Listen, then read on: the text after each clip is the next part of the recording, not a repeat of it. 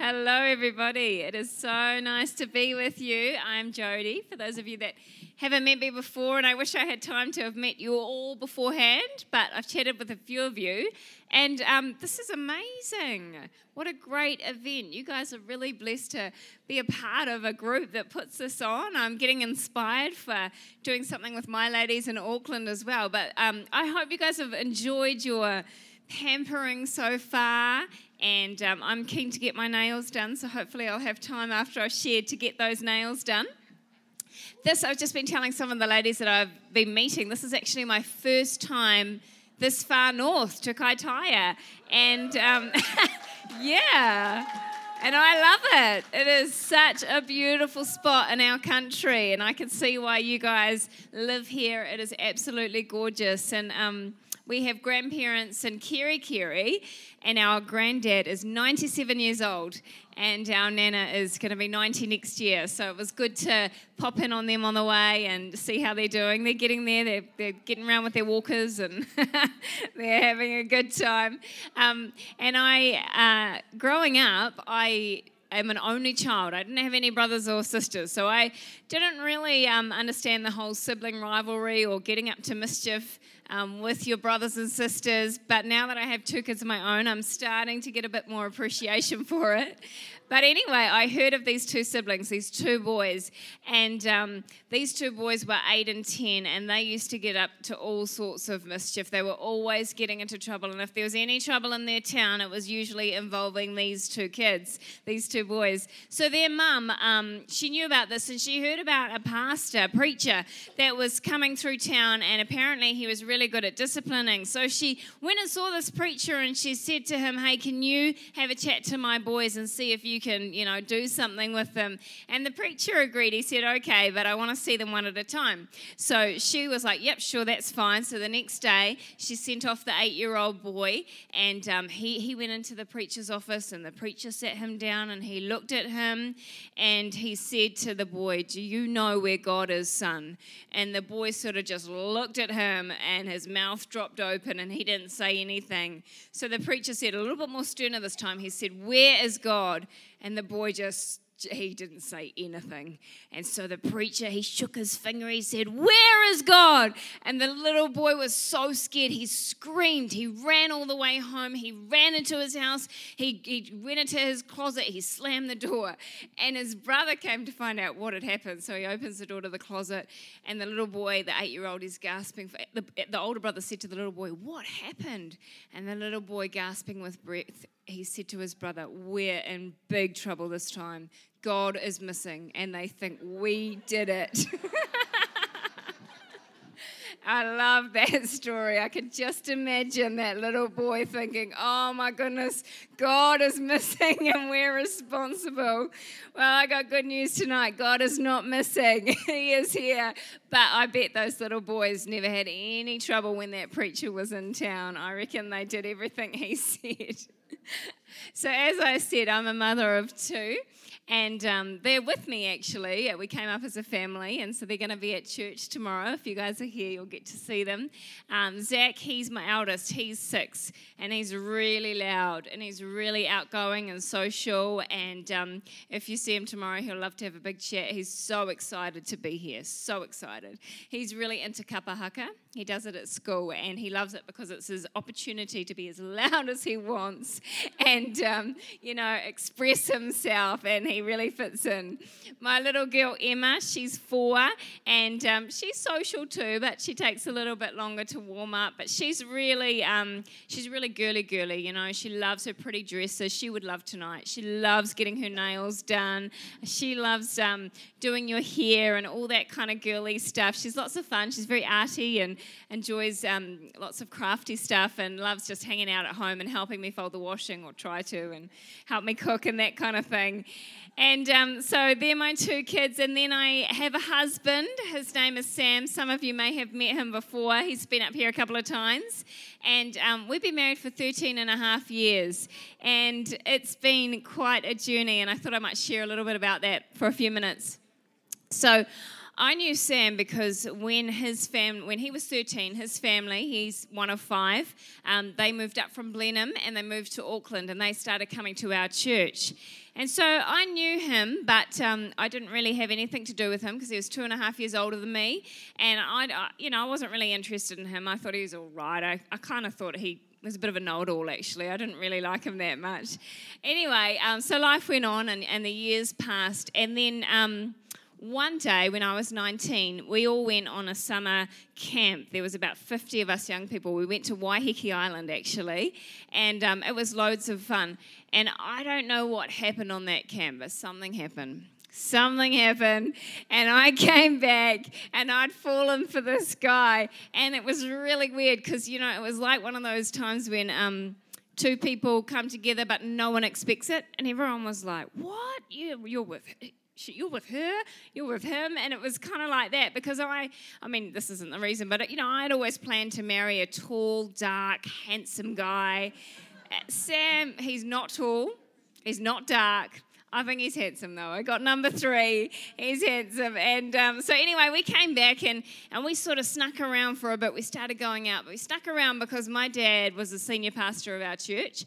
And Sam sort of wanted to do it all proper. You know, he wanted to talk to my dad and tell him his intentions and all this. So it took him a while to work up the courage to um, get that meeting in place. And finally he did. He plucked up the courage and he, and he went and saw my dad. And I don't really know how it went. I don't know if it was amazing. But, anyways, things progressed and we started going out. We started dating. And, you know, for me, he was my knight in shining armor because no one else had ever asked me out. No one else had. I mean, I'd been on a couple of dates, like I can count them on one hand, but they weren't. They didn't go anywhere, and that wasn't for lack of trying on my part. I mean, I tried a little bit hard, but it didn't work. So Sam was my hero because he actually asked, and so we started going out, and that was all good. It was okay. I I think I had a bit of a steep learning curve because being an only child for me, it was the first time that I actually had to consider someone else's feelings other than my own. And um, it's actually quite hard. And so we, we, had a bit of up and downs, but we progressed. And then after about a year, he popped the question, and I said yes. And then um, a year later, we got married. I was 21, he was 23. And, you know, I thought this is awesome. I'm getting married, and, and the fairy tale is beginning, and it's going to be happily ever after. How many of you are married in this place? How many of you know it ain't happily ever after? I don't know what happened to the happily, but it disappeared real quick. Real quick.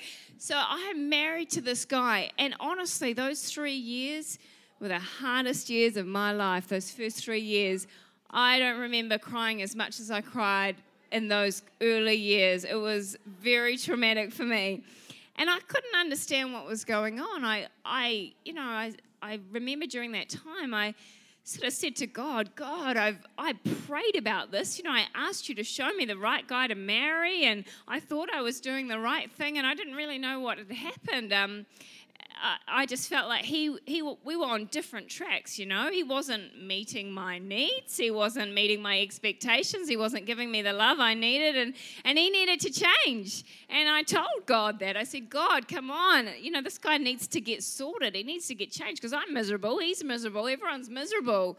And, um, you know, it was funny. I remember during those early years, and it seems kind of trivial, but when you're in it, it's not. It was really big for me. And I remember I used to listen to the CD that I had, and it was this guy, and, and he used to just, um, it had music in the background, and he would read verses from the Bible, and I would play it, and I would just listen to it, and it would be like, I would just feel this peace come over me and God, I knew that God was with me. I didn't know what He was doing, but I knew that He was with me.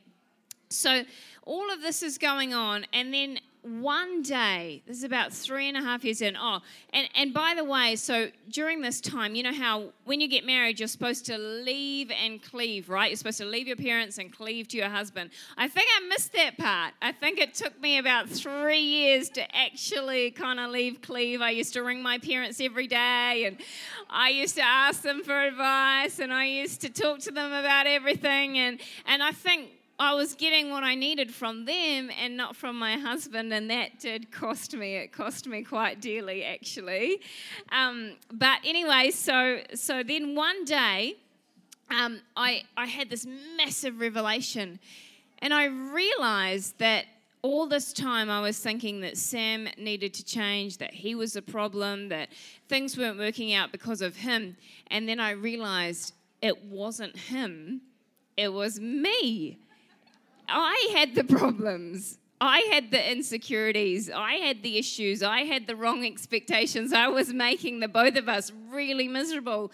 And you know what? It actually knocked me for six. Like it was I just, it was really quite hard. It was a hard pill to swallow um, to realize that all this time I thought he was a problem and it was actually me. And um, I'm just thankful he actually stuck with me because I, I look back at those early years and it makes me cringe. I think, oh my goodness, how did he stick? How did he stay, you know, with me? But he did, thank goodness. And um, you know, from that time on, from that realization, um, things have dramatically improved. Thank goodness. Good news, things have improved. we are not perfect and we don't have the perfect marriage by a long stretch. We're still really different and we have some really good discussions. but, um, you know, I can honestly say it's been the best thing. And, you know, it was funny because I thought that God was trying to tear me apart. But when I look back, I realized that God was actually trying to mend me. He was trying to fix me. He was making me the person that I needed to be. And I needed a Sam in my life to work that change and to help me to be who God wanted me to be. So I'm so thankful that God brought me to that place. I'm so thankful that God gave me a good man, and I'm so thankful that we're here today to talk about it. And during that time, there was three verses in the Bible that I really held on to and that I love and I still love today and I want to share them with you because they might help you. The first one is Hebrews 3 13 verse 5 and it says I will never leave you nor forsake you. And that's talking about Jesus. He'll never leave us, he'll never forsake us. The second one is 1 Peter 5 7. It says cast all your cares on him for he cares for you. And I love that. And I used to pray that. I used to say, God, you know what I'm going through. I give it to you, and I know that you're here, and I know that you care. And the last one, I'm sure you know it, is Romans 8 28. And it says, And we know that in all things, God works all things together for good to those who love him. And you know, that was true for me. He worked my marriage for good. It started off pretty bad, but he turned it around and he worked it for good. And I love those I love those verses. I love the Bible. I love reading it and I love reading about the life of Jesus and seeing him, you know, just spend his life loving people and healing people and touching those that no one else would go near. Jesus loved the unlovable. He reached anybody and everybody, and there's no one like him, and there never will be. And I just love that so much. And um, there is a story that I want to share with you. It's a passage in the Bible, and it's found in Mark chapter 9. And I'm just going to read it, and I just want to share a couple of thoughts from it. It's a really cool story. In this story, there's two main characters. There's a guy called Jairus, and he's like a, a leader in that town. And then there's an unnamed woman, and she's got this crippling sickness. These two people are both in desperate need of a miracle. So here it goes. When Jesus had crossed over by the boat to the other side of the lake, there was a large crowd that gathered around him while he was by the lake. And then one of the synagogue leaders, named Jairus, came, and when he saw Jesus, he fell at his feet and he pleaded earnestly with him and he said, My little daughter is dying. Please come and put your hands on her that so she will be healed and live. And so Jesus went with him. And I love that point right there that whenever we ask God to come with us, whenever we have a need, Jesus will come with us. He doesn't leave us, He doesn't forsake us, He comes with us. So, anyway, Jesus, he went with this guy, and there was a large crowd that followed and pressed around him. And in that crowd, there was a woman, and she had been subject to bleeding for 12 years. And I don't know about you, but that's got to be pretty awful. And um, she suffered a great deal under the care of many doctors. She spent all she had, but instead of getting better, she actually grew worse. And so when she heard about Jesus, it says she came up behind him in the crowd and she touched his cloak because she thought, if I just touch his clothes, then I will be healed. And immediately her bleeding stopped and she felt in her body that she was free from all her suffering. And I just think that must have been an amazing moment. You know, she was suddenly, instantly healed. And it said the Bible says that once Jesus realized that the power had gone out from him, and so he looked in the crowd and he said, Who was it that touched me? And the disciples sort of said to him, Come on, God, you know, come on, Jesus, there's so many people around. How can you say who touched you? But he looked for this woman and he found her and he, he asked her what happened. And she didn't want to admit to him that she was the one that touched her, but eventually she did. And she told Jesus what had happened. And, um, and Jesus said to her, Daughter, your faith has healed you. Go in peace and be free from your suffering. And you know, I love that that moment in time because this woman, she'd lived with this condition of blood flowing from her body for 12 years. And in that process, she'd lost everything because a woman like that was considered an outcast. If she was married, she would have had to divorce her husband because of that sickness. She'd lost all her money because of the doctor's bills that she had to pay. And so she was desperate. And in that desperation, she didn't just reach out for God, she didn't just bump into him accidentally, but she purposefully touched him. She touched him, and, and then he turned around, and not only did he heal her, but he called her daughter. And there's nowhere else that we read of Jesus calling someone daughter.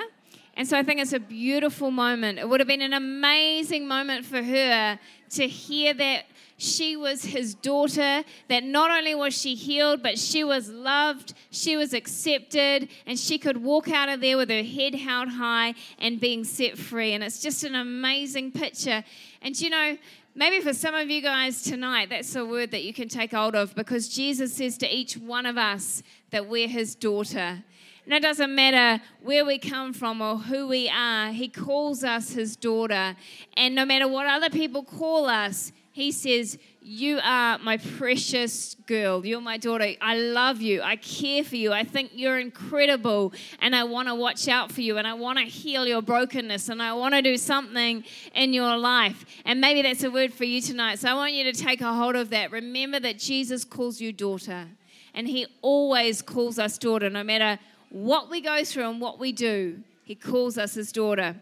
So, anyway, at this time. So she got healed, and that was amazing. But then poor old Jairus, he's still there. And as Jesus is speaking to this woman, some of the people came from the house of Jairus and they said to him, Your daughter is dead.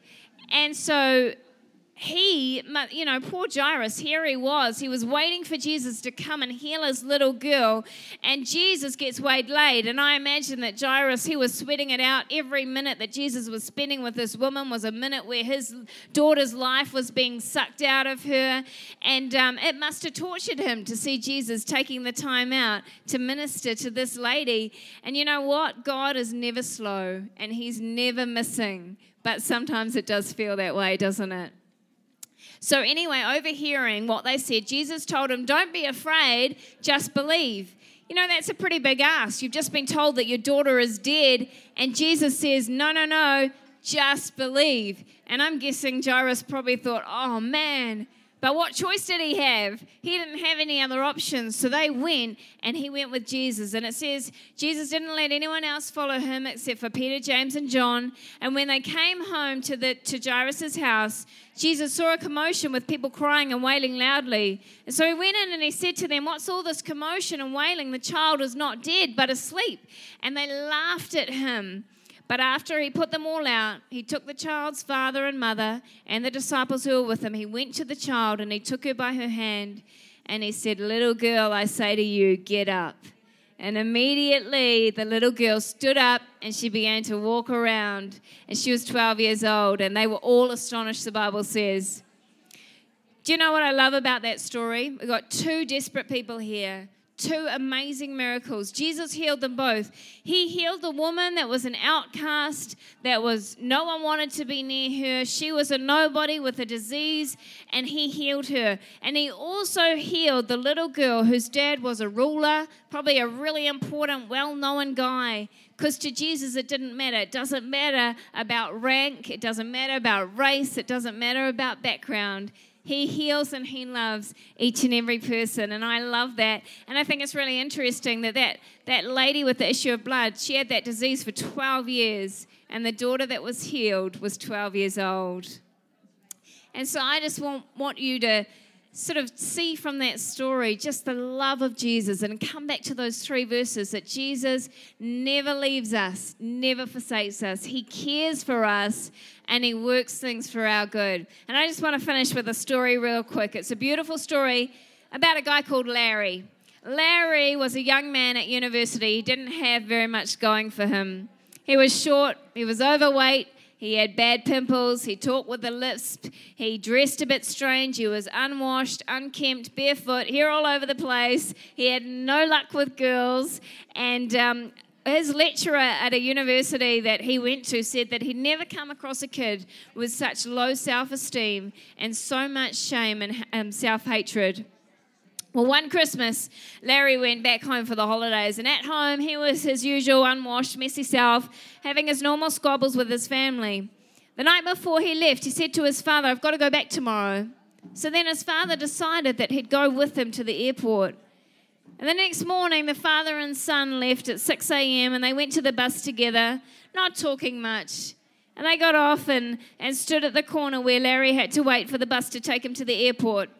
And as they were waiting, six of Larry's father's friends, his workmates, they came along, and as they walked past, they loudly made really degrading comments about Larry. They said things like, oink, oink, look at that fat pig, lazy hippie. If he was my kid, I'd be so embarrassed I'd lock him in the basement.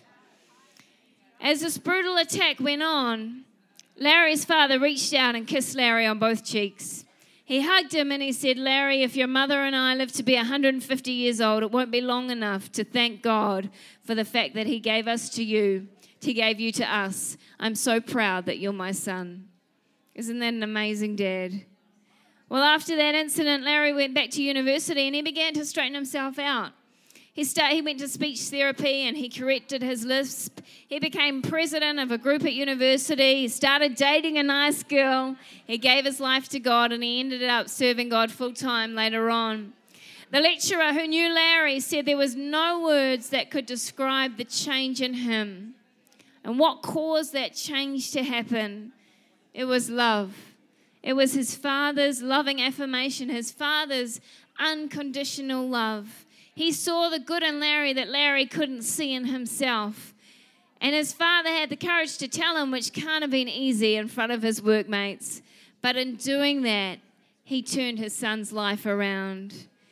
And I love that. And you know what? Just like Larry's dad said how proud he was of his son, our Heavenly Father God says how proud he is of each one of us. Just like he loved that, that um, woman who had the disease, just like he loved me when I was a mess during those early years of marriage, and he was still with me. He loves and cares for each one of you guys here tonight. And I don't know what you guys are going through, I don't know what your life is like, but I do want to say that God loves you, that God cares for you, that He will never leave or forsake you, and that somehow, some way, even in the midst of a bunch of bad, something good will come of it because when God is in the mix, He always turns things around for good. And, um, you know, another thing that really does help us when we're really going through difficult times is nights like tonight, isn't it? Is having an awesome bunch of women around you, or of being part of a great community of friends, or being part of a church. And I hope that you guys will come tomorrow. I'm going to be sharing again tomorrow, and I'd love to see you guys there. Um, but just before we finish, I wonder if I could just pray for you all. Would that be all right? All right, I'm just going to pray. Lord, I just thank you for these beautiful women here. I thank you, God, that you've placed them in this beautiful part of our country. And God, tonight, I just pray for each one of them, no matter what they're going through, no matter what they're feeling at this time, that your love would be what they walk out of this place with. I pray that every person would feel your touch, would feel that you love them, that you accept them, that you call them daughter and that they can walk out of here with their head held high. God, I pray that you would be so real in this place tonight you know what? Just in this moment, I just want to pray a prayer. And if you don't know God and um, you've come here tonight and something's touched you and you want to, then I just want to encourage you to pray this prayer after me. You can just do it real quietly in your head. You don't have to say it out loud, but I'm going to say it. And if you want to, if you mean it in your heart, would you pray this prayer with me? Just say this Dear Lord Jesus, I thank you that you love me. I thank you that you died on the cross for me and that you forgive me. And right now, I ask you to come into my heart. I ask you to forgive me of all my sin. I invite you to be my Lord and my Savior. Thank you, Jesus. Amen. You know, if you were here tonight and you did pray that prayer, I would love to meet with you at the end. Please come and find me. I'd love to give you a Bible if you haven't got one and just get to know you. And, and please do join us tomorrow. I'd love to see you there, but I hope to talk to you guys um, just for the rest of the night as well. So enjoy the rest of the night. Thank you so much for listening and for letting me share with you tonight.